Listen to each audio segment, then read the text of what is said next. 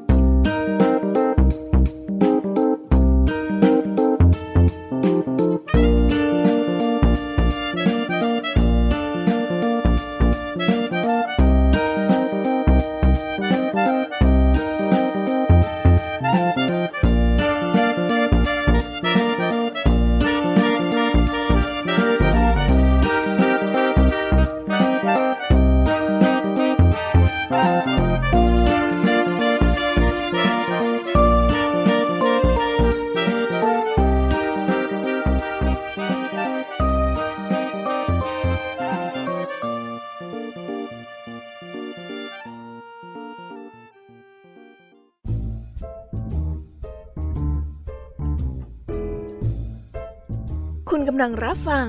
ไทย PBS Radio ต่อจากนี้ไปขอเชิญทุกท่าน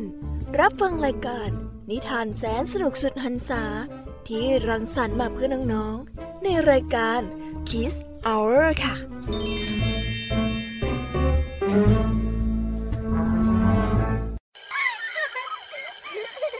โรงเรียนเลิกแล้วกลับบ้านพร้อมกับรายการ Kids Hours โดยวัญญาชยโย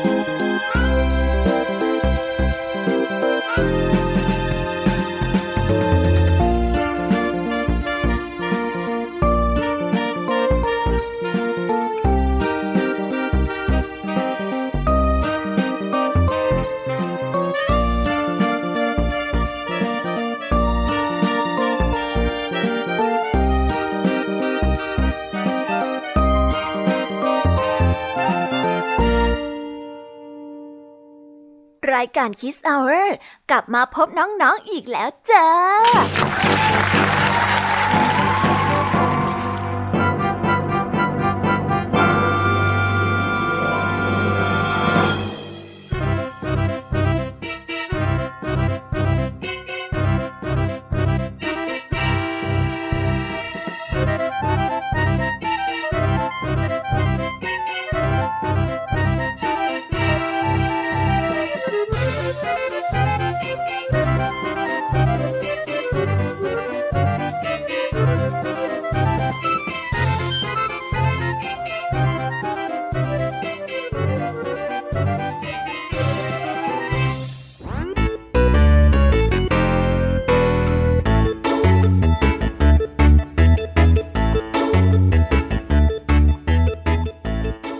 วัสดีน้องๆที่น่ารักชาวรายการคิสเอาเรทุกๆ คนนะคะ วันนี้พี่แยมมี่กับพองเพื่อน ก็ได้นำนิทานสนุกๆมาเล่าให้กับน้องๆได้ฟัง เพื่อเปิดจินตนาการและตะลุยไปกับโลกแห่งนิทานกันอย่างสนุกสนานนั่นเอง น้องๆคงอยากจะรู้กันแล้วใช่ไหมล่ะคะ ว่านิทานที่พวกพี่ไปเตรียมมานั้นเนี่ยจะมีนิทานเรื่องอะไรกันบ้างงั้นเดี๋ยวพี่แอมมี่จะบอกกันเกริ่นไว้ พอให้เรียงน้ำย่อยกันไว้ก่อนนะ วันนี้นะคะคุณครูไหวใจดีของเราก็ได้จัดเตรียมนิทานทั้งสองเรื่องมาให้พวกเราได้ฟังกัน ซึ่งในนิทานเรื่องแรกของคุณครูไหวนี้ มีชื่อเรื่องว่า แพะรับบาปมาฝากกัน ต่อกันด้วยเรื่อง ลูกกวางหัวดื้อกับวิชาเอาตัวรอด ส่วนเรื่องราวจะเป็นอย่างไรและจะสนุกสนานแค่ไหนนั้น น้องๆต้องไปรอติดตามรับฟังกันในช่วงของคุณครูไหวกันนะคะอียามีในวันนี้ก็ไม่ยอมน้อยหน้าคุณครูไหวค่ะ ได้จัดเตรียมนิทานทั้งสามเรื่องสามรสมาฝากพวกเรากัน ซึ่งในนิทานเรื่องแรกของพี่ยามีนี้ มีชื่อเรื่องว่า บ้านของหนูน้อย ต่อกันด้วยเรื่อง ความพยายามของเจ้านก และปิดท้ายด้วยเรื่อง ปีศาจกับนางฟ้าตัวน้อย ส่วนเรื่องราวจะเป็นอย่างไรและจะสนุกสนานมากแค่ไหนนั้น เราต้องไปรอติดตามรับฟังกันในช่วงของพี่ยามีเล่าให้ฟังกันนะคะ วันนี้ค่ะลุงทองดีกับเจ้าจอยของเราก็ได้จัดเตรียมนิทานมาฝากพวกเรากันอีกเช่นเคย นิทานสุภาษิตในวันนี้มากันในสำนวนที่ว่า ชักใบให้เรือเสีย ส่วนเรื่องราวและความหมายของคำคำนี้จะเป็นอย่างไร น้องๆต้องไปรอติดตามรับฟังกันในช่วงของ นิทานสุภาษิตกับลุงทองดีแล้วก็จะจ่ายตัวแสบของเรากันนะคะ และปิดท้ายกันอีกเช่นเคยกับพี่เด็กดีจากทางบ้าน ซึ่งในวันนี้นะคะมากันในชื่อเรื่องว่าบัวดำยอดกระตันยูส่วนเรื่องราวจะเป็นอย่างไรและจะสนุกสนานแค่ไหนนั้น น้องๆตามไปรอติดตามรับฟังกันในช่วงท้ายรายการกับพี่เด็กดีกันนะคะ โอ้โห เป็นยังไงล่ะ แค่ได้ยินแค่ชื่อเรื่องนิทานก็น่าสนุกแล้วใช่ไหมล่ะคะเด็กๆ พี่แยมมีก็ตื่นเต้นที่อยากจะรอฟังนิทานที่แสนสนุกที่พวกเรารออยู่ไม่ไหวแล้วล่ะค่ะ มีแต่เรื่องที่น่าฟังทั้งนั้นเลยนะคะเนี่ย เอาละค่ะ งั้นเรามาเตรียมตัวเตรียมใจไปให้พร้อมกับการไปตะลุยในโลกแห่งนิทานกันเลยดีกว่า ตอนนี้เนี่ยคุณครูไหวได้มารอน้องๆอยู่ที่หน้าห้องเรียนแล้วค่ะ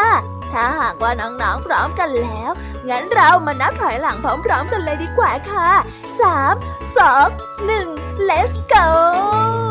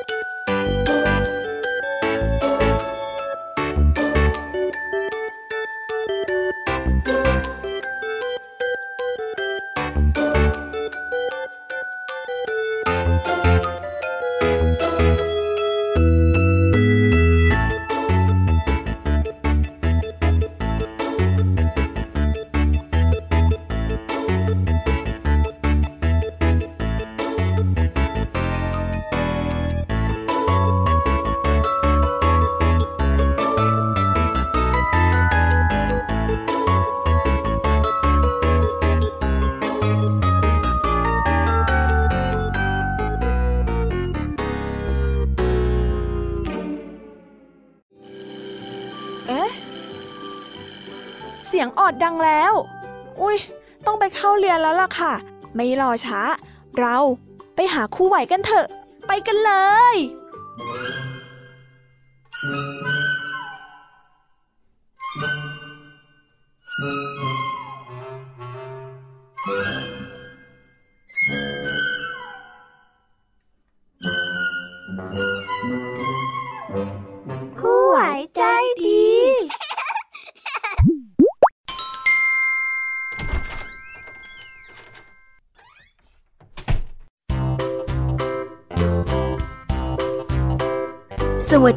เด็กๆ วันนี้ก็กลับมาพบกับคุณครูไหวกันอีกแล้วนะคะ ซึ่งวันนี้ค่ะ ได้กลับมาพบกับคุณครูไหวก็แน่นอนว่า เราต้องกลับมาพบกับนิทานคุณธรรมกันอีกเช่นเคย แล้ววันนี้ค่ะ คุณครูไหวก็ได้จัดเตรียมนิทานชาดกมาฝากเด็กๆกัน เด็กๆ อยากจะฟังกันแล้วหรือยังเอ่ย ถ้าอยากจะฟังกันแล้วเนี่ยงั้นเราไปรับฟังนิทานเรื่องแรกกันเลยค่ะ ซึ่งในนิทานเรื่องแรกนี้ มีชื่อเรื่องว่า แพะรับบาป ส่วนเรื่องราวจะเป็นอย่างไร และจะสนุกสนานแค่ไหนนั้น เราไปติดตามรับฟังพร้อมๆกันได้เลยค่ะ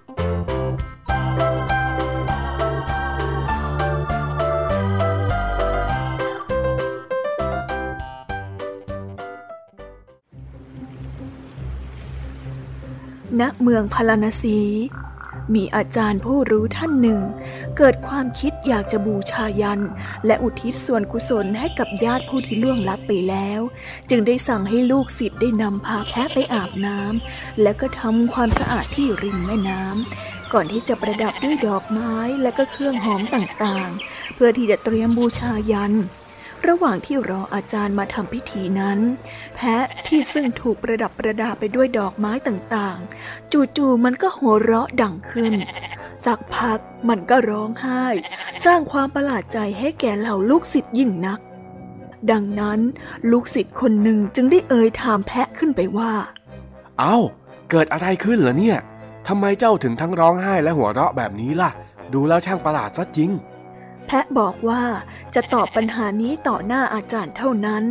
เหล่าลูกศิษย์จึงพาแพะนั้นไปพบอาจารย์ แล้วก็เล่าสิ่งที่เกิดขึ้นให้กับอาจารย์ฟัง อาจารย์จึงได้หันไปถามแพะด้วยคำถามเดียวกันกับที่ลูกศิษย์ถาม แพะจึงได้ตอบมาว่า เมื่ออดีตชาติผ่านมาแล้วข้าเคยเกิดเป็นพรามแล้วก็ได้ฆ่าแพะตัวหนึ่งเพื่อทำบุญอุทิศส่วนกุศลให้กับญาติกรรมนั้นน่ะ มันทำให้ข้าต้องถูกตัดศีรษะถึง 499 ชาติ มาถึงชาตินี้ข้าเป็นชาติที่ 500 ซึ่งเป็นชาติสุดท้ายที่ข้าจะชดใช้กรรมข้าจึงหัวเราะดีใจที่จะได้พ้นทุกข์จากการชดใช้กรรมเสียที แต่ที่ข้าร้องไห้ก็เพราะสงสารท่านที่จะต้องมาชดใช้กรรม โดยการถูกตัดศีรษะเหมือนกับข้าไปอีก 500 ชาติยังไงล่ะ อาจารย์ได้ยินดังนั้น จึงได้ตัดสินใจว่าจะไม่ฆ่าแพะ เพราะว่าเกรงกลัวต่อบาป ทั้งยังสั่งลูกศิษย์ให้คอยอารักขาแพะตัวนี้ ไม่ให้ถูกตัดศีรษะอีกด้วย ไม่มีประโยชน์หรอก กรรมที่ข้าทำน่ะมันเป็นบาปหนักนัก ไม่มีใครสามารถช่วยให้ข้าหลีกพ้นจากกรรมนี้ไปได้แน่ แพะได้บอกกับอาจารย์ แต่อาจารย์ก็ยังยืนยันคำเดิม โดยสั่งให้ลูกศิษย์คอยคุ้มครองแพะตัวนี้ เหมือนเงาตามตัวเลยทีเดียว เมื่อแพะเป็นอิสระก็เริ่มออกหากินใกล้ ๆ หมู่บ้าน โดยมีเหล่าลูกศิษย์ตามดูแล ระหว่างที่มันกำลังชะเง้อคอที่จะกินใบไม้ จู่ๆก็มีฟ้าผ่าลงมาที่แผ่นหินใกล้ ๆ กับที่แพะยืนอยู่ เศษแผ่นหินนั้นกระเด็นมาตัดคอของแพะที่กำลังชะเง้อคอกินใบไม้ จนศีรษะของมันได้ขาดสะบั้นสร้างความตกใจให้แก่ลูกศิษย์และชาวบ้านบริเวณนั้นเป็นอย่างยิ่ง เทวดาซึ่งสิงสถิตอยู่บริเวณนั้น จึงได้ปรากฏกายขึ้นมา และสั่งสอนชาวบ้าน รวมทั้งเหล่าลูกศิษย์ ให้อยู่ในศีลธรรม ไม่เบียดเบียนหรือว่าทำร้ายผู้อื่น เพราะจะได้รับผลกรรมนั้นอย่างหนักหนาและสาหัส ทั้งในนรกและโลกของมนุษย์ เหมือนกับที่แพะตัวนี้โดนตัดศีรษะออกไปเหล่าชาวบ้านเมื่อได้ฟังเทวดาเทศ ก็พากันตั้งอยู่ในศีลในธรรม และไม่เบียดเบียนสัตว์ตัวอื่นอีกเลย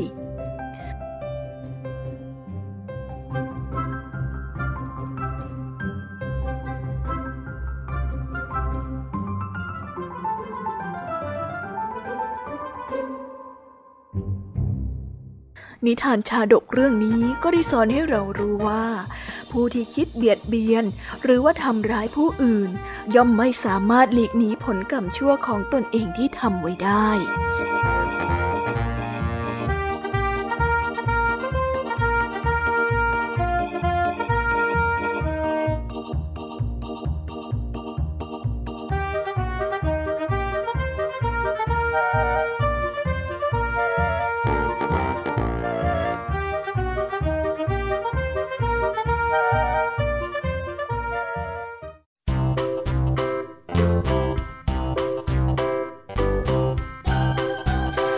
บกันไปเป็นที่เรียบร้อยแล้วนะคะสำหรับในนิทานเรื่องแรกของคุณครูไหว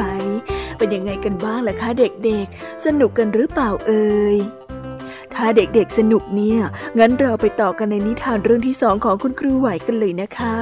ในนิทานเรื่องที่สองของคุณครูไหวนี้ มีชื่อเรื่องว่า ลูกกวางหัวดื้อกับวิชาเอาตัวรอด ส่วนเรื่องราวจะเป็นอย่างไร และจะสนุกสนานแค่ไหน เราไปติดตามรับฟังนิทานชาดกเรื่องนี้พร้อมๆกันเลยค่ะ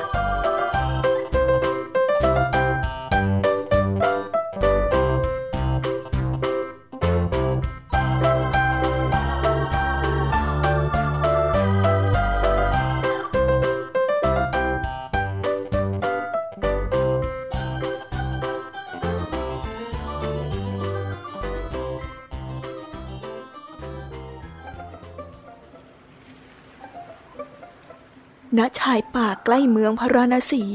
มีกวางฝูงหนึ่งได้อาศัยอยู่ โดยมีพญากวางผู้เข้มแข็งและมีเมตตา เป็นหัวหน้าคอยดูแลและปกครองฝูง พญากวางมีวิชาพิเศษที่เรียกว่ามลึกขมายา เป็นวิชาที่ช่วยให้กวางเอาตัวรอดได้ในเวลาคับขันทำให้กวางทั้งหลาย ได้เรียนรู้วิชานี้จากพญากวาง ต่างอยู่รอดปลอดภัยกันเสมอมา ส่วนพญากวางเองก็สอนวิชานี้ให้แก่กวางทั้งหลาย อย่างตั้งใจและมุ่งมั่น ไม่เห็นแก่เหน็ดแก่เหนื่อย วันหนึ่ง น้องสาวของพญากวางได้พาลูกของตนมาฝากฝังให้กับพญากวางช่วยสอนวิชาให้ พญากวางได้ตอบรับด้วยความยินดีและก็นัดแนะให้กวางตัวน้อยหลานสาวมาเรียน พร้อมกับลูกกวางตัวอื่นๆ เมื่อถึงวันนัด ลูกกวางน้อยก็บ่นบ่นกับเพื่อนๆว่าทำไมต้องเรียนด้วยก็ไม่รู้อะเรื่องการเอาตัวรอดเวลาเจอเรื่องร้ายๆไม่เห็นจะยากเลย ใครๆก็ทำได้ ไม่เห็นจะต้องมาเรียนให้เสียเวลาเลยอะเฮ้ยแต่ฉันว่ามันอาจจะไม่ง่ายอย่างที่เราคิดก็ได้นะ เพื่อนกวางตัวหนึ่งได้พูดขึ้น ถ้าง่ายอย่างที่ว่าทำไมกวางตัวอื่นถึงต้องมาเรียนล่ะ อีกอย่างท่านพญากวางก็อุตส่าห์มาสอนให้ เป็นโอกาสที่ดีของพวกเราแล้วนะกวางบางตัวเนี่ย อยากเรียนยังไม่ได้เรียนเลย ใครอยากจะเรียนก็เรียนไปเถอะข้าน่ะ จะไปเที่ยว เพราะว่าข้าดูแลตัวเองแล้วก็เอาตัวรอดได้ กวางน้อยได้พูดพร้อมกับกระโดดแล้วก็วิ่งหนีออกไปเที่ยวเล่นตามใจในป่า จนกระทั่งเจ็ดวันผ่านไป แม่ของกวางน้อย รู้สึกเอกใจว่า ลูกของตนได้ไปเรียนตามที่ตนได้สั่งไว้หรือไม่ นางจึงได้ออกเดินทางไปสอบถามพญากวาง จึงได้คำตอบมาว่า ตลอดเจ็ดวันที่ผ่านมานี้ เรายังไม่เห็นหน้ากวางน้อยแม้แต่ครั้งเดียวเลย แม่ของกวางน้อยรู้สึกตกใจ จึงได้รีบออกตามหาในทันใด แล้วก็สอบถามกับเพื่อนๆของกวางน้อย จนได้รู้ว่ากวางน้อยนั้นออกไปเที่ยวเล่นในป่า กวางตัวหนึ่งบอกว่า เห็นกวางน้อยวิ่งเล่นจนไปติดบ่วงในพราน แล้วก็ถูกฆ่าตายไปเสียแล้ว แม่ของกวางน้อยได้ยินดังนั้น ก็รู้สึกเศร้าเสียใจมาก ได้แต่ร้องไห้คร่ำครวญราวกับจะขาดใจ กวางน้อยลูกแม่ เจ้าไม่น่าอายุสั้นเลย หากเจ้าเชื่อฟังแม่แล้วก็กลับไปเลี้ยงกับลุงของเจ้า เจ้าก็ไม่ต้องมาตายแบบนี้โธ่ลูกของแม่พญากวางเห็นน้องสาวโศกเศร้าเสียใจ และก็ร้องไห้สะอึกสะอื้นเช่นนั้น จึงได้กล่าวเตือนสติให้คลายความเสียใจ ทั้งยังตักเตือนกวางทั้งหลาย ไม่ให้ดื้อรั้นอีกต่อไป นิทานชาดกเรื่องนี้ก็ได้สอนให้เรารู้ว่า ผู้ที่ไม่ใส่ใจในการเล่าเรียนศึกษาหาความรู้ ย่อมเอาตัวรอดและอยู่ในสังคมต่อไปได้ยาก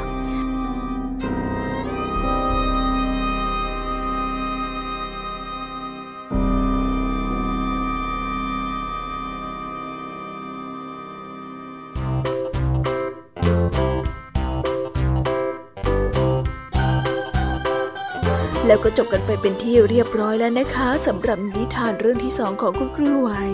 เป็นยังไงกันบ้างล่ะคะเด็กๆ สนุกกันหรือเปล่าเอ่ยถ้าเด็กๆสนุกเอาไว้คราวหลังเนี่ย คุณครูไหวจะจัดเตรียมนิทานชาดกมาฝากกันอีกนะคะแต่ว่าวันนี้เนี่ยเวลาของคุณครูไหวก็หมดลงไปแล้วล่ะค่ะ ครูไหวต้องขอตัวลากันไปก่อนแล้วนะ ไว้กลับมาพบกันใหม่สำหรับวันนี้ สวัสดีค่ะ บ๊ายบาย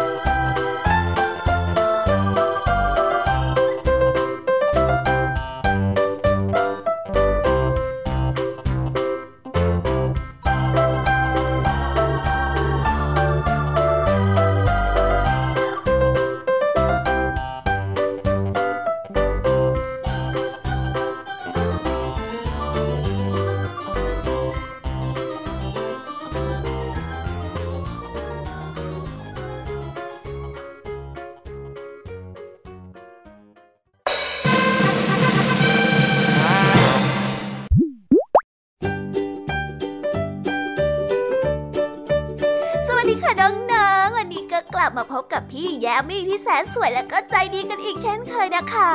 และสำหรับวันนี้เนี่ยแน่นอนค่ะว่ามาพบกับพี่ยมมี่ก็ต้องมาพบกับนิทานที่แสนสนุกทั้งสามเรื่องสามรสกันอีกเช่นเคยซึ่งในวันนี้นะคะ นิทานเรื่องแรกของพี่ยมมี่นี้ มีชื่อเรื่องว่า บ้านของหนูน้อย ส่วนเรื่องราวจะเป็นอย่างไร และจะสนุกสนานแค่ไหนงั้นพวกเราไปติดตามรับฟังพร้อมๆกันได้เลยค่ะ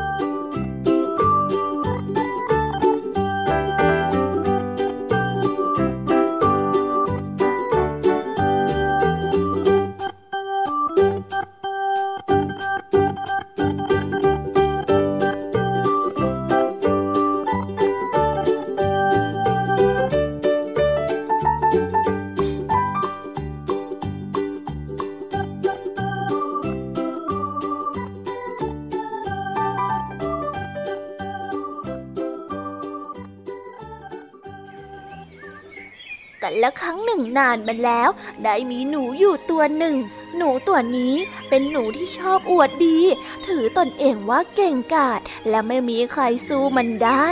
วันหนึ่ง เจ้าหนูได้เกิดเบื่อ ที่จะต้องอาศัยอยู่ในรูเล็กๆของตน จึงได้ตัดสินใจออกตามหาบ้านหลังใหม่ที่ใหญ่โต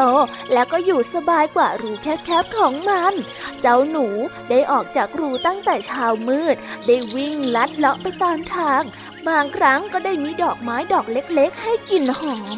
บางครั้งก็ไม่มี มันได้วิ่งผ่านเนินหินก้อนใหญ่ ผ่านสระน้ำใสสะอาด มุ่งหน้าสู่ทุ่งหญ้ากว้างใหญ่ ที่มันคิดจะใช้เป็นบ้านหลังใหม่ต่อไปของตน เจ้าหนูได้วิ่งไปเรื่อยๆ จนกระทั่งเจอโพรงที่ใหญ่กว่าตัวมันโพรงหนึ่ง เจ้าหนูนั้นดีใจมาก แล้วก็ได้ตัดสินใจใช้โพรงนี้เป็นบ้านใหม่ของมัน แต่ว่าขณะที่มันกำลังเดินเข้าไปในโพรงดิน ก็ได้มีเสียงเสียงหนึ่งดังขึ้นจากด้านหลัง พอเจ้าหนูได้หันไปดู ก็ได้เห็นว่าเป็นวัวตัวหนึ่งนั่นเอง เจ้าวัวจึงได้พูดกับมันว่า เจ้าหนูน้อย ถอยกลับออกมาซะเถิดเพื่อน อย่าวิ่งเข้าไปข้างหน้าเลย เพราะยิ่งเข้าไป ทางก็จะยิ่งแคบลง แถมข้างในยังเป็นที่อยู่ของสัตว์ตัวอื่นไปแล้ว เจ้าอย่าเข้าไปเลยนะ เจ้าวัวเตือนด้วยความหวังดี แต่เจ้าหนูนั้นทำท่าไม่พอใจอีกฝ่าย ไม่สนใจคำเตือนของวัว แล้วก็ได้พูดตอบกลับไปว่า อืมข้าเนี่ยนะ เป็นวีรบุรุษนักสู้ ข้าจะไปอยู่ข้างหน้าเท่านั้น ไม่ยอมถอยหลัง เมื่อข้าตัดสินใจใช้พองนี้แล้วข้าก็จะไม่เปลี่ยนใจเด็ดขาดเลย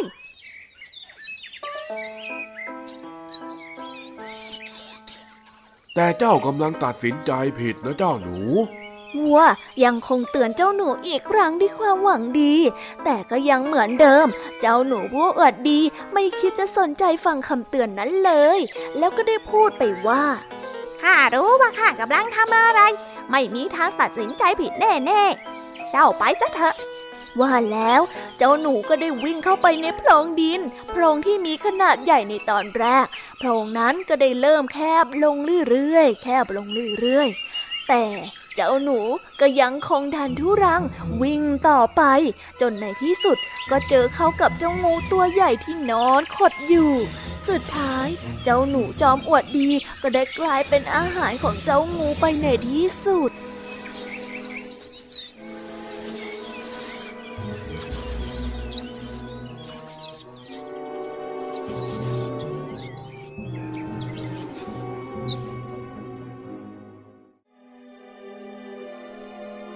านเรื่องนี้ก็ได้สอนให้เรารู้ว่า คนที่ไม่เชื่อฟังคำเตือนของผู้อื่น โดยเฉพาะคนที่หวังดีกับตัวเองนั้น สุดท้ายก็จะได้พบกับความเดือดร้อนและก็ความเสียใจในภายหลังค่ะ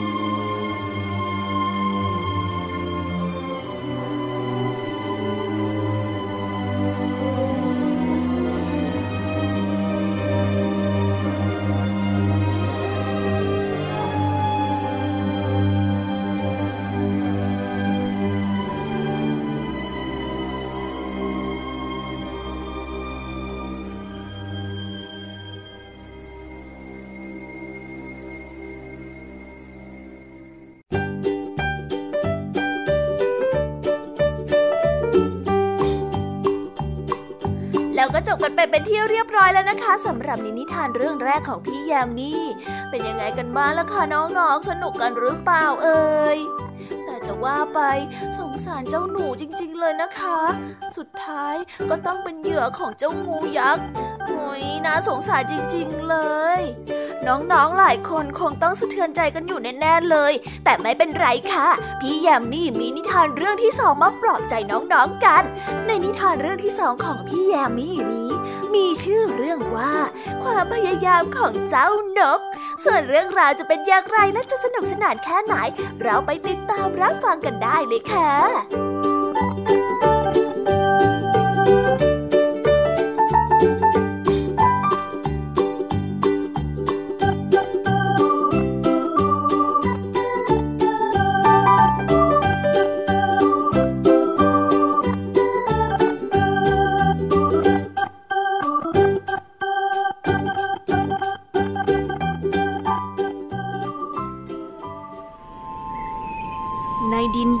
เต็มไปด้วยความร้อนและทะเลทราย มีบนเนินเขาที่ไม่มีต้นไม้ใด ก็ไม่สามารถเจริญเติบโตได้ ในทุกๆวัน ที่ผืนนี้จะมีฝูงนกบินผ่านมา เพื่อไปหาอาหารจากทางทิศใต้ และกลับรังไปทางทิศเหนือ ในบรรดานกเหล่านั้น ก็ได้มีนกน้อยตัวหนึ่ง ที่มักจะคาบเมล็ดกลับมาระหว่างทาง จากนั้น พอถึงบนเนินเขาที่แห้งแล้ง มันก็จะพ่นเมล็ดพันธุ์ลงไป นกน้อยทำแบบนี้ทุกครั้งที่มันผ่านมา แต่ก็ไม่มีเมล็ดพันธุ์ใดที่จะเจริญงอกงามได้เลย นกน้อย จึงมักจะถูกหัวเราะเยาะจากเพื่อนร่วมฝูงอยู่เสมอ เจ้านกน้อย อย่าเอาแต่ข้าเมล็ดพืชมาหว่านลงบนผืนดินนี้เลย ไม่ว่าจะยังไง มันก็ไม่มีทางโตขึ้นเป็นต้นไม้ได้หรอก อย่าเสียเวลาเลยนะโอ้ยอย่ามาหัวเราะข้าไปหน่อยเลย นี่คอยดูเถอะนะ ฉันน่ะ จะต้องปลูกต้นไม้ บนดินผืนนี้ให้ได้เลย นกน้อยตอบเพื่อนของตนไป ทุกๆวัน นกน้อยก็จะฆ่าเมล็ดพืชนี้มาหว่านลงบนพื้นดิน ไม่ว่าจะเป็นวันที่ฝนตก ลมแรง หรือวันที่อากาศร้อนระอุ เวลาผ่านไปวันแล้ววันเล่า ดินบนเนินทรายแห้งแล้ง ก็ยังไม่มีต้นไม้ขึ้นสักต้น นกน้อยเริ่มรู้สึกท้อแท้ แล้วก็ได้บ่นกับตัวเองว่า เฮ้ย หรือว่าฉันควรจะเลิกคาบเมล็ดพืชมาปลูก อย่างที่นกต้นอื่นพูดกันนะเอ้ย นี่มันก็ผ่านมาตั้งหลายวันแล้ว ก็ยังไม่เห็นมีต้นไม้ต้นไหนงอกขึ้นมาสักต้นเลยอะเออข้าเริ่มเหนื่อยแล้วนะแม่ของนกน้อยที่อยู่บนกิ่งไม้ถัดไปอีกกิ่ง ได้ยินนกน้อยพูด โดยท่าทางที่อ่อนแอแล้วก็ท้อแท้แบบนั้น ก็เลยรู้สึกไม่ดี แม่นกจึงบินลงมาเกาะบนกิ่งไม้ข้างๆนกน้อย แล้วก็ได้พูดว่า โอ้ลูก อย่าเพิ่งท้อแท้ไปเลยนะ แม่เชื่อว่าลูกทำได้ ลูกพยายามมาถึงขนาดนี้แล้ว ลองดูอีกสักหน่อยเถอะ อย่าเพิ่งหมดกำลังใจเลยนะลูกแม่ แม่เชื่อว่าลูกของแม่เนี่ย ต้องทำให้เนินทรายที่แห้งแล้งนั้น เต็มไปด้วยต้นไม้ที่สูงใหญ่ได้แน่ ๆ เพราะคำปลอบโยนและการให้กำลังใจจากแม่นก นกน้อยก็เลิกท้อแท้แล้วก็ฮึดสู้อีกครั้ง จนวันหนึ่ง มีลมพายุฝนลูกใหญ่พัดมา วันนี้มันออกไปหาอาหารทางใต้ไม่ได้ เพราะว่าลมแรงเกินไป และนั่นหมายความว่า วันนี้นกน้อยจะพลาดการปลูกต้นไม้ลงเนินทรายด้วย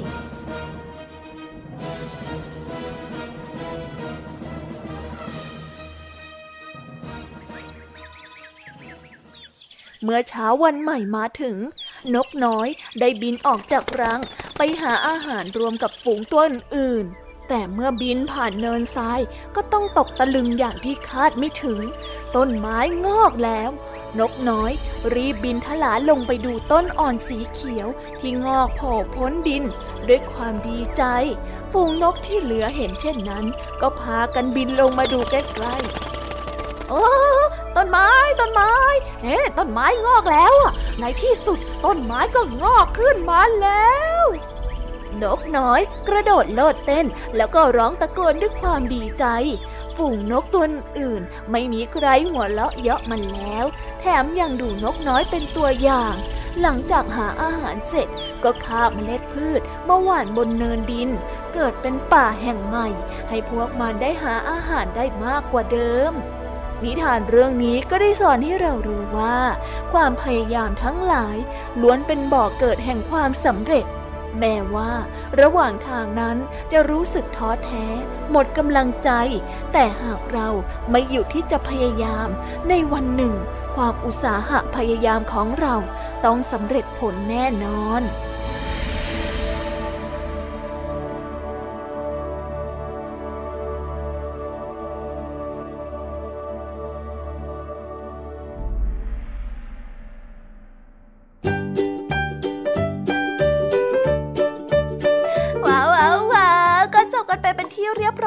นะคะสำหรับนิทานเรื่องที่สองของพี่แยมมี่เป็นยังไงกันบ้างล่ะคะ สนุกกันหรือเปล่าเอ่ยถ้าน้องๆสนุกเนี่ย งั้นเราไปต่อกันในนิทานเรื่องที่สามกันต่อเลยนะคะ ในนิทานเรื่องที่สามของพี่แยมมี่นี้ มีชื่อเรื่องว่า ปีศาจกับนางฟ้าตัวน้อยส่วนเรื่องราวจะเป็นอย่างไร เจ้าปีศาจจะน่ากลัวมากแค่ไหน งั้นเราไปติดตามรับฟังพร้อม ๆ กันได้เลยค่ะ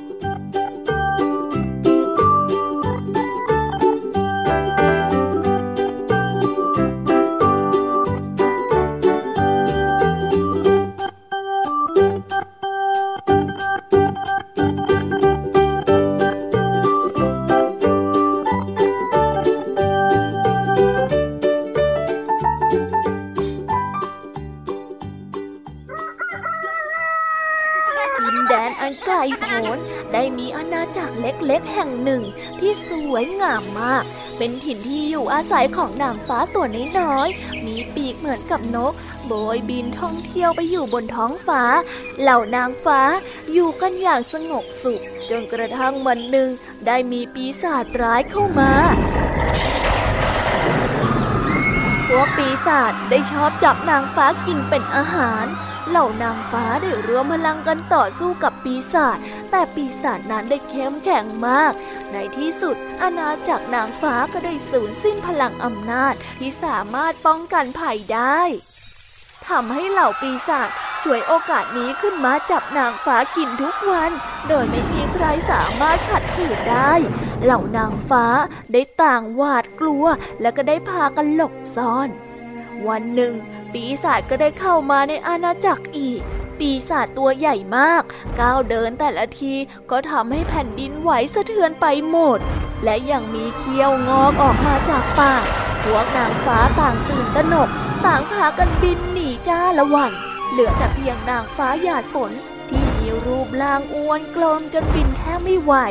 เห็นเช่นนั้น ปีศาจร้ายก็ได้หัวเราะและก็ได้จับนางฟ้าหยาดฝนกลับไปที่ปราสาท เมื่อถึงปราสาทนางฟ้าหยาดฝนก็ได้ถูกจับไปขังไว้ที่ห้องใต้ดิน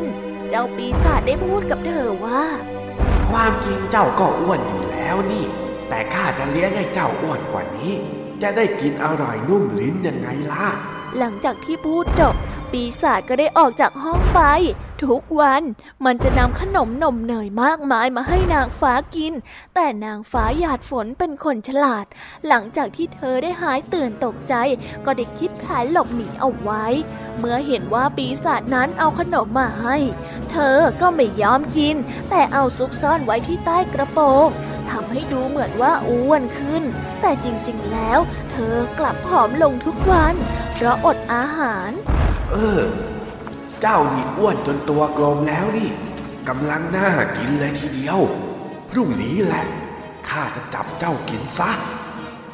ได้ยินแบบนั้น นางฟ้าหยาดฝนก็รู้ทันทีว่า ถึงเวลาหลบหนีแล้ว จึงนำขนมที่ซ่อนไว้ที่ใต้ชุดออกมาจนหมด ตอนนี้เธอได้ผอมลงมาก ขณะที่สามารถลอดผ่านกรงออกมาได้สบาย หลังจากออกจากกรงขัง นางฟ้าหยาดฝนก็รีบปล่อยนางฟ้าตัวอื่นที่ถูกจับมา นางฟ้าหยาดฝนได้บินลอดรูกุญแจ เข้าไปขโมยขนนกวิเศษในห้องนอนของปีศาจก่อนจะรีบหนีกลับไปยังอาณาจักรนางฟ้า แล้วก็ได้นำขนนกไปถวายแก่ราชินีแห่งนางฟ้า ราชินีได้ใช้ขนนกนั้นปกป้องอาณาจักรจากเหล่าปีศาจแล้วก็ได้นำความสงบสุขกลับคืนมาอีกครั้ง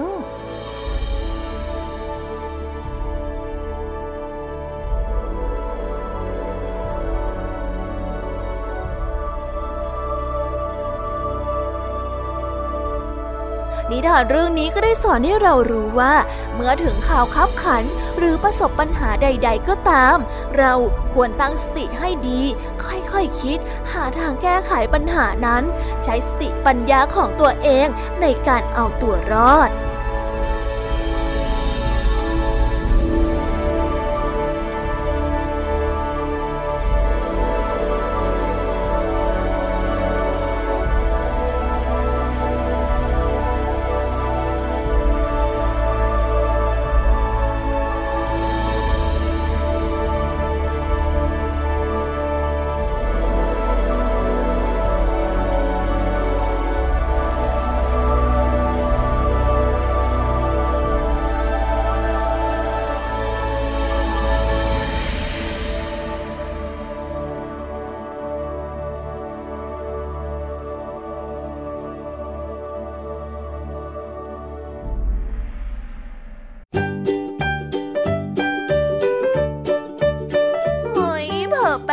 ก็จบนิทานทั้งสามเรื่องของพี่ยามีกันไปแล้วเหรอคะเนี่ย เวลาเนี่ยช่างผ่านไปเร็วจริง ๆ เลย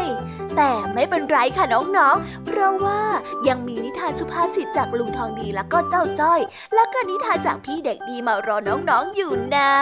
สำหรับตอนนี้เนี่ยพี่ยามีก็ต้องขอตัวไปพักแป๊บหนึ่งนะคะ เดี๋ยวกลับมาพบกันใหม่ในช่วงท้ายรายการค่ะสำหรับตอนนี้ไปหาลุงทองดีกับเจ้าจ้อยกันเลย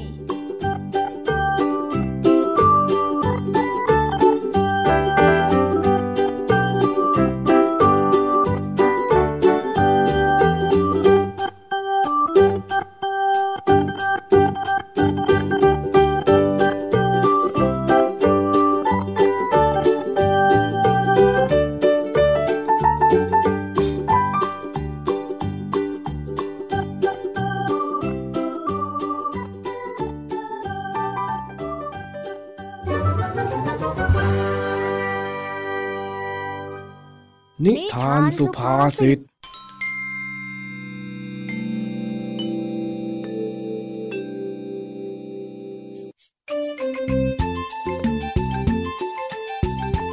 วันนี้ลุงทองดี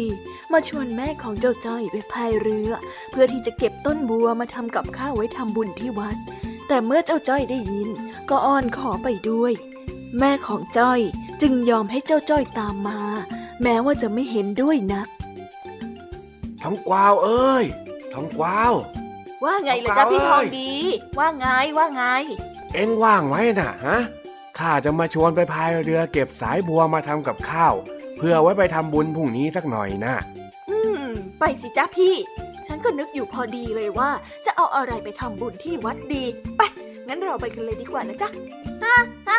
อะไรอะ แม่กับลุงทองดีจะไปไหนกันเนาะ ไปพายเรือเก็บสายบัวที่คลองกลางหมู่บ้านนะเจ้าจ้อยเอ้ยจ้อยยังไม่เคยไปเลยจ้อยไปด้วยนะนะนะนะลุงทองดีนะ ไม่ต้องเลยเองนะว่ายน้ำก็ไม่เป็น เดี๋ยวเรือโค่นเรือคว่ำขึ้นมาจะลำบากเอาซะแต่จ้อยอยากไปด้วยนี่นะนะนะนะนะนะจ้อยยังไม่ได้นั่งเรือมาตั้งนานแล้วว่ะอ้าวอ้าวอ้าวปล่อยให้มันไปเถอะนางทองกวาวเอ้ยส่วนเรื่องว่ายน้ำไม่เป็นเนี่ย เดี๋ยวให้เจ้าจ้อยวิ่งไปเอาเสื้อชูชีพที่บ้านข้ามาใส่ พอดีว่าข้ามีอยู่ตัวหนึ่งคิดซะว่าพาหลานมันไปเปิดหูเปิดตาละกัน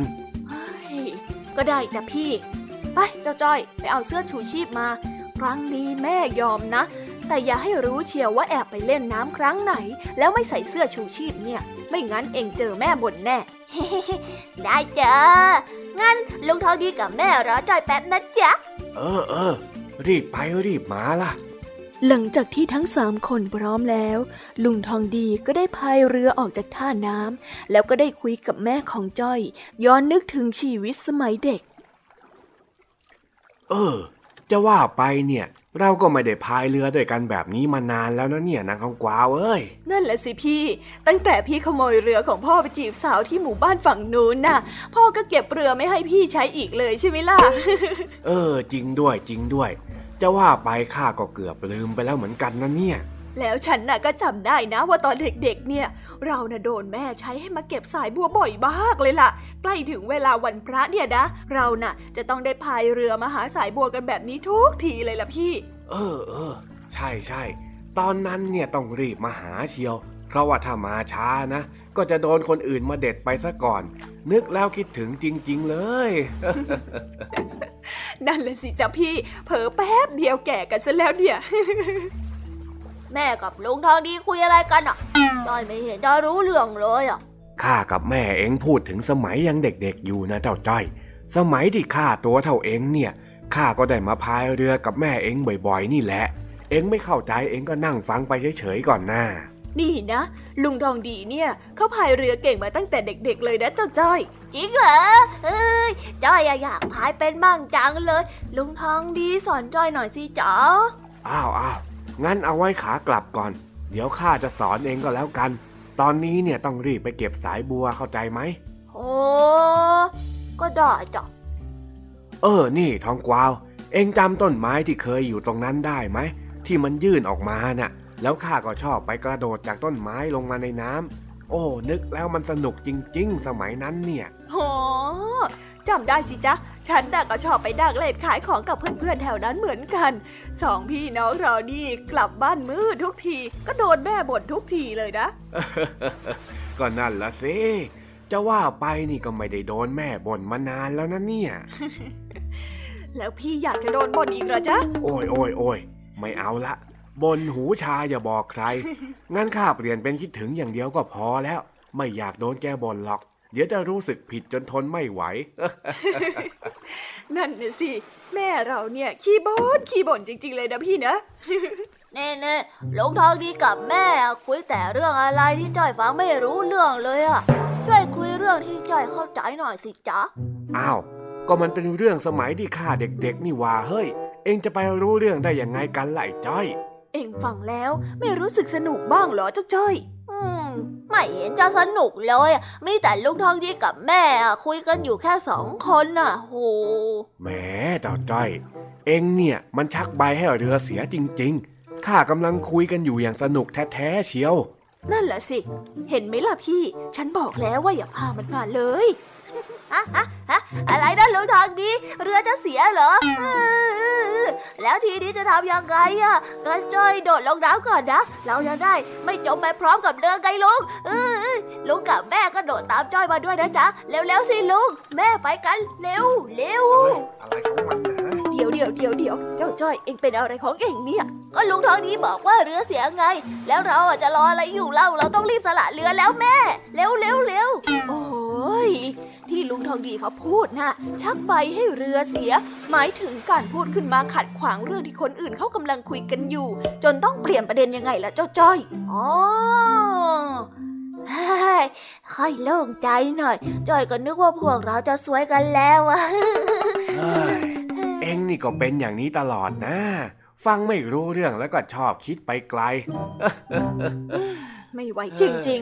ๆ อะอะพี่ถึงแล้ว พี่ทองดีจอดให้ฉันเด็ดสายบัวหน่อยนะจ๊ะ อ้าวอ้าวได้ เองเด็ดก้านสวยๆนะ จะได้เอามากินอร่อยอร่อยๆหน่อย อะได้จ้ะพี่ อะตรงนี้แหละตรงนี้แหละ เออ นั่นแหละนั่นแหละ จากนั้นแม่ของจ้อยก็ได้เด็ดสายบัวจนเสร็จเรียบร้อย แล้วจนถึงเวลาที่จะต้องพายเรือกลับบ้าน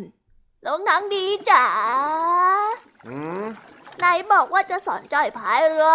มาสอนจอยหน่อยนะนะนะนะสอนจอยเลยเอ็งเอ็งแน่ใจนะว่าจะพายนะฮะเจ้าจ้อย เอ็งแน่ใจจริงๆนะเอ้าแน่ใจสิจ๊ะจอยอะอยากพายเรือเป็นบ้าง จะได้เท่ๆอย่างไงล่ะลุงอ้าวอ้าวอ้าวงั้นมานี่ มานั่งตรงท้ายเรือนี่มาจริงเหรอเย้ไปไปไปไปอะแล้วมาจอยนะมานะเฮ้ยเฮ้ยเอ็งฟังข้านะ เอ็งต้องเริ่มจากพายทางขวาก่อน ขวาสามที ซ้ายสองทีอ๋อ พายทวนอย่างนี้ไปเรื่อยๆ แล้วก็ตรงกลับบ้านเข้าใจไหมอ๋อดีๆ นะเจ้าจ้อย เอ็งต้องตั้งใจนะ พายไม่ดีเนี่ย เรือล่มแล้วพวกเราจะแย่กันทั้งลำนะเฮ้ยวางใจได้แล้วจำแม่ ระดับจอยแล้วสบายหายห่วงอะพายซ้ายอะพายขวาอะพายขวาอะพายซ้าย แล้วก็พายซ้ายอ้าวอ้าวแล้วก็พายดูสินะขวาสอนให้พายอีกอย่างก็ไปพายอีกอย่าง ตอนแรกข้าว่าจะชวนเอ็งคุยอะไรเยอะแยะให้พายนึกนึกแล้ว ไม่น่าพาเจ้าจ้อยมาจริง ๆ ด้วย ชักใบให้เรือเสียจริง ๆ เลย ดูสิเนี่ยข้าเลยไม่ได้คุยกับเองเลยเนี่ยก็ฉันเตือนพี่แล้วนี่นะฮะลุงกับแม่หัวเราะอะไรกันอะ ไม่มีอะไรหรอก ข้าก็แค่จะบอกว่าเองเนี่ยมันพายเรือเก่งจริง พี่ทองดีเนี่ยนะจ้อยนะเก่งอยู่แล้วอะอะพายซ้ายอันแล้วพายขวา แล้วก็พายซ้ายแล้วพายขวาพายซ้ายพายขวาพายซ้ายๆเฮ้ยไอ้จ้อยไอ้จ้อยเอ้เอ้ย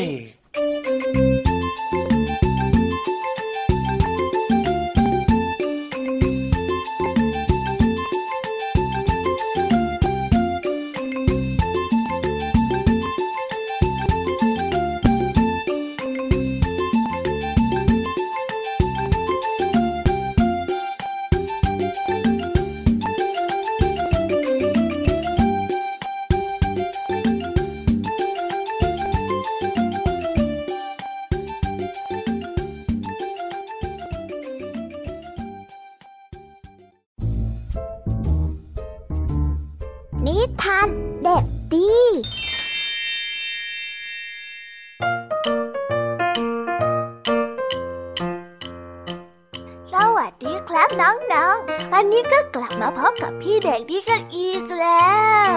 ดีใจกันไหมล่ะครับที่กลับมาพบกับพี่เด็กดี ที่แสนจะใจดีในช่วงท้ายรายการ เอาละครับ วันนี้นะครับก็ได้กลับมาพบกับพี่เด็กดี แน่นอนครับว่าจะต้องมาพบกับนิทานที่แสนสนุกกันอีกเช่นเคย และในวันนี้พี่เด็กดีก็ได้จัดเรื่องนิทานเรื่องวัวดำยอดกระตันยูมาฝากกัน ส่วนเรื่องราวจะเป็นอย่างไร และจะสนุกสนานแค่ไหนนั้นเราไปติดตามรับฟังพร้อมๆกันได้เลยครับ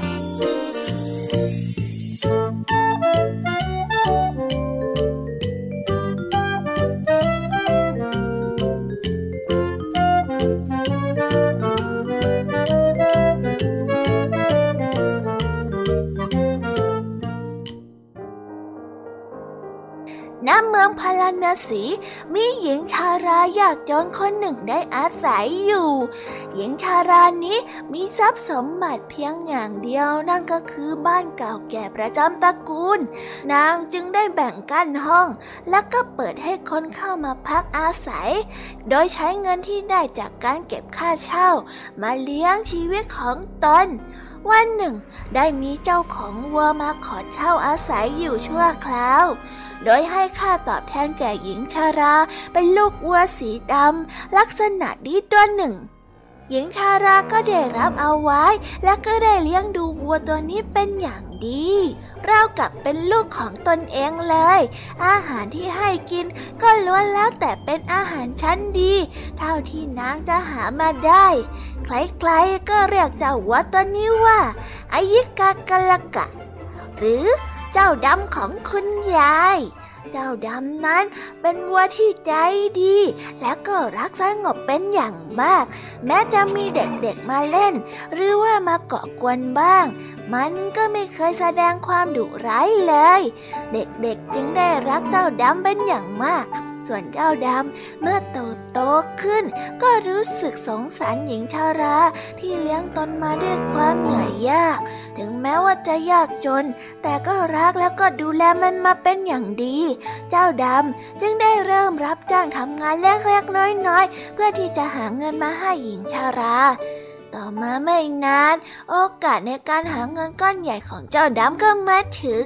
เมื่อบุตรชายของพ่อค้าคนหนึ่ง ได้คุมเกวียนมาห้าร้อยเล่ม เพื่อที่จะเดินทางไปค้าขาย ขณะที่เดินทางผ่านบริเวณใกล้กับบ้านของหญิงชารา ก็ต้องผ่านแอ่งโคลนขนาดใหญ่ ปรากฏว่าเกวียนเล่มแรกได้จมไปในแอ่งโคลนจนลากขึ้นมาไม่ได้ แม้จะใช้บัวเทียมเกวียนตัวหนึ่งมาช่วยลากแล้วก็ตาม ขณะที่บุตรชายของพ่อค้าจนปัญญาในการแก้ไขปัญหา ทันใดนั้นเขาก็เหลือบไปเห็นเจ้าดำกับอ้วตัวอื่นๆที่กำลังกินหญ้าอยู่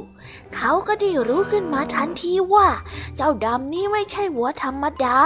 แต่เป็นวัวที่เป็นมงคลแล้วก็หายากแล้วก็ได้มีพละกำลังที่มหาศาล ซึ่งจะต้องลากเกวียนของเขาขึ้นมาได้แน่นอน บุตรชายของพ่อค้าจึงเข้าไปสอบถามคนในระแวกนั้น จนรู้ว่าหญิงชารานี้เป็นเจ้าของของเจ้าวัวดำตัวนี้ แต่ตอนนี้นางไม่อยู่บ้าน เขาจึงได้เข้าไปเพื่อที่จะเทียมเกวียนเจ้าดำด้วยตัวเอง แต่เจ้าดำนั้นไม่ยอมขยับตัวเลยแม้แต่น้อย บุตรของพ่อค้ารู้ทันทีว่า เจ้าดำนี้ต้องการค่าแรง เขาจึงได้ประกาศว่า เจ้าวัวดำหากเจ้าลากเกวียนข้ามแอ่งโคลนไปได้ข้าจะจ่ายค่าจ้างให้กับเจ้า เกวียนละสองกหาปณะรวมแล้ว เจ้าจะได้เงินถึงหนึ่งพันกหาปณะซึ่งถือว่าเป็นเงินที่มากโขเลยทีเดียวละเจ้าดำได้ยินดังนั้นก็ยอมให้เทียมเกวียน แล้วก็ออกแรงลากเกวียนขึ้นมาจากแอ่งคนได้ ในขณะเดียวกัน สามารถลากเกวียนได้ถึง500เล่มเลยทีเดียว แต่เมื่อถึงเวลาจ่ายค่าแรง บุตรชายของพ่อค้านั้นก็คิดไม่ซื่อ โดยได้นำเงินใส่หอบเพียงแค่500กหาปณะ แล้วก็ได้ผูกใส่คอของเจ้าดำด้วยความที่เจ้าดำนั้นเป็นวัวที่ฉลาด แม้มันจะไม่รู้ว่าเงินหนึ่งพันกหาปณะนั้นมีจำนวนมากเท่าใด แต่ ก็คะเนได้ว่าต้องมากกว่านี้ มันจึงยืนขวางอยู่ด้านหน้าของขบวนเกวียน แม้บุตรชายของพ่อค้าจะพยายามคุมเกวียนแล้วก็เลี่ยงไปทางอื่น มันก็ไม่ยอม สุดท้าย บุตรชายของพ่อค้าต้องยอมจ่ายค่าแรงส่วนที่เหลือให้แก่เจ้าดำ เจ้าดำจึงได้ยอมหลีกทางให้เขาเดินทางต่อไปฝ่ายเจ้าดำเมื่อได้เงินมาแล้ว ก็ได้รีบวิ่งกลับบ้านไปหาหญิงชาราโดยทันที โดยที่มีเด็กๆ คอยแย่งกันเล่าเรื่องที่เกิดขึ้นให้กับหญิงชารานั้นฟังข้าเล่าก่อนไม่ได้อะข้าต้องเล่าก่อนนะไม่ได้ข้าจะเล่าอะคือว่ามันเรื่องมันมีอย่างนี้จ้ะไม่ไม่ไม่มีอย่างนี้จ้ะ และเนื่องจากเจ้าดำนั้นต้องออกแรงมากในขณะที่ลากเกวียนจำนวน 500 เล่มทำให้มันมีท่าทางที่อิดโรย ในตานั้นแดงกล่ำเหงื่อไหลไปทั่วตัว หญิงชาราเมื่อทราบเรื่อง แล้วก็เห็นสภาพของเจ้าดำก็ร้องไห้ออกมาด้วยความสงสารในทันทีเธอทำไมถึงต้องทำอย่างนี้ อีกทั้งตื้นตันในตัวของเจ้าดำที่มีความกตัญญูต่อตนเป็นอย่างมาก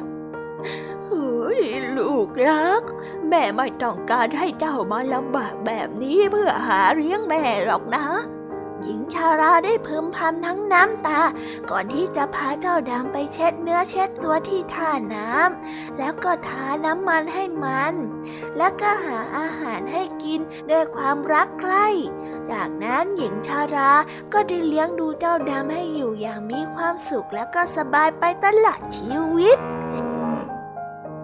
นิทานเรื่องนี้ก็ได้สอนให้เรารู้ว่า ความกระตัญญูเป็นเครื่องหมายของคนดี หากผู้ใดมีความกระตัญญูก็ย่อมได้รับผลดีตอบแทนเสมอ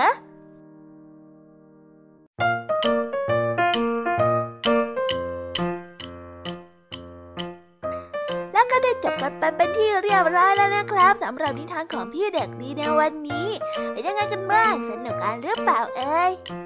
ถ้าน้องๆสนุกเนี่ยเอาไว้คราวหลัง เดี๋ยวพี่เด็กดีจะเตรียมนิทานแบบนี้มาฝากกันอีกนะครับแต่สำหรับวันนี้เนี่ย เวลาของพี่เด็กดีก็หมดลงไปแล้ว พี่เด็กดีก็ต้องขอกล่าวคำว่า สวัสดีครับบ๊ายบายแล้วไว้เจอกันใหม่นะครับน้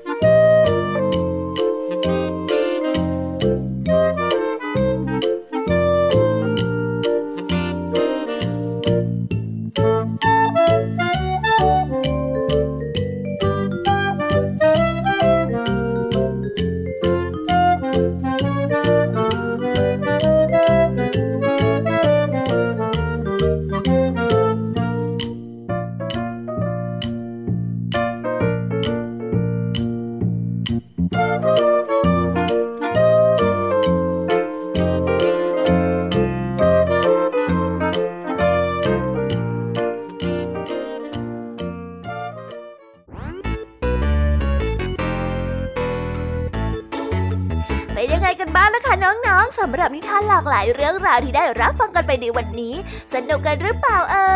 ยากหลายเรื่องราวที่ได้นำมาเนี่ย บางเรื่องก็ให้ข้อคิดสะกิดใจ บางเรื่องก็ให้ความสนุกสนานเพลิดเพลิน แล้วแต่ว่าน้องๆเนี่ยจะเห็นความสนุกสนานในแง่มุมไหนกันบ้าง ส่วนพี่ยามีแล้วก็พ่องเพื่อนเนี่ยก็มีหน้าที่ในการนำนิทานมาส่งตรงถึงน้องๆแค่นั้นเองละค่ะ แล้ววันนี้นะคะ เราก็ฟังนิทานกันมาจนถึงเวลาที่กำลังจะหมดลงอีกแล้วอะหอย ใคร ที่ฟังไม่ทันเนี่ย หรือว่าฟังไม่ครบ ก็สามารถไปย้อนรับฟังได้ที่เว็บไซต์ไทย PBS Radio หรือที่แอปพลิเคชันไทย PBS Radio ได้นะ ถึงเวลาที่จะต้องกล่าวคำลาแล้วล่ะค่ะ พี่ยามีต้องคิดถึงน้องๆอีกแน่เลย แต่ไม่ต้องห่วงนะคะน้องๆ พี่ยามีเนี่ยขอสัญญาเลยว่า จะกลับมาพบกันใหม่พร้อมกับนิทานที่แสนสนุกแบบนี้กันอีกแน่นอนค่ะน้องๆ อย่าลืมนำข้อคิดดีๆ ที่ได้จากการรับฟังนิทานที่แสนสนุกของคุณครูไหว พี่ยมมี่ลุงทองดีและก็เจ้าจ้อย และก็นิทานจากพี่เด็กดีในวันนี้ไปใช้กันด้วยนะคะเด็กๆ เอาไว้พบกันใหม่ในวันพรุ่งนี้นะสำหรับวันนี้พี่ยามีต้องขอตัวลากันไปก่อนแล้วล่ะค่ะ สวัสดีค่ะ บ๊ายบายนะคะนังนงและพบกันใหม่ค่ะ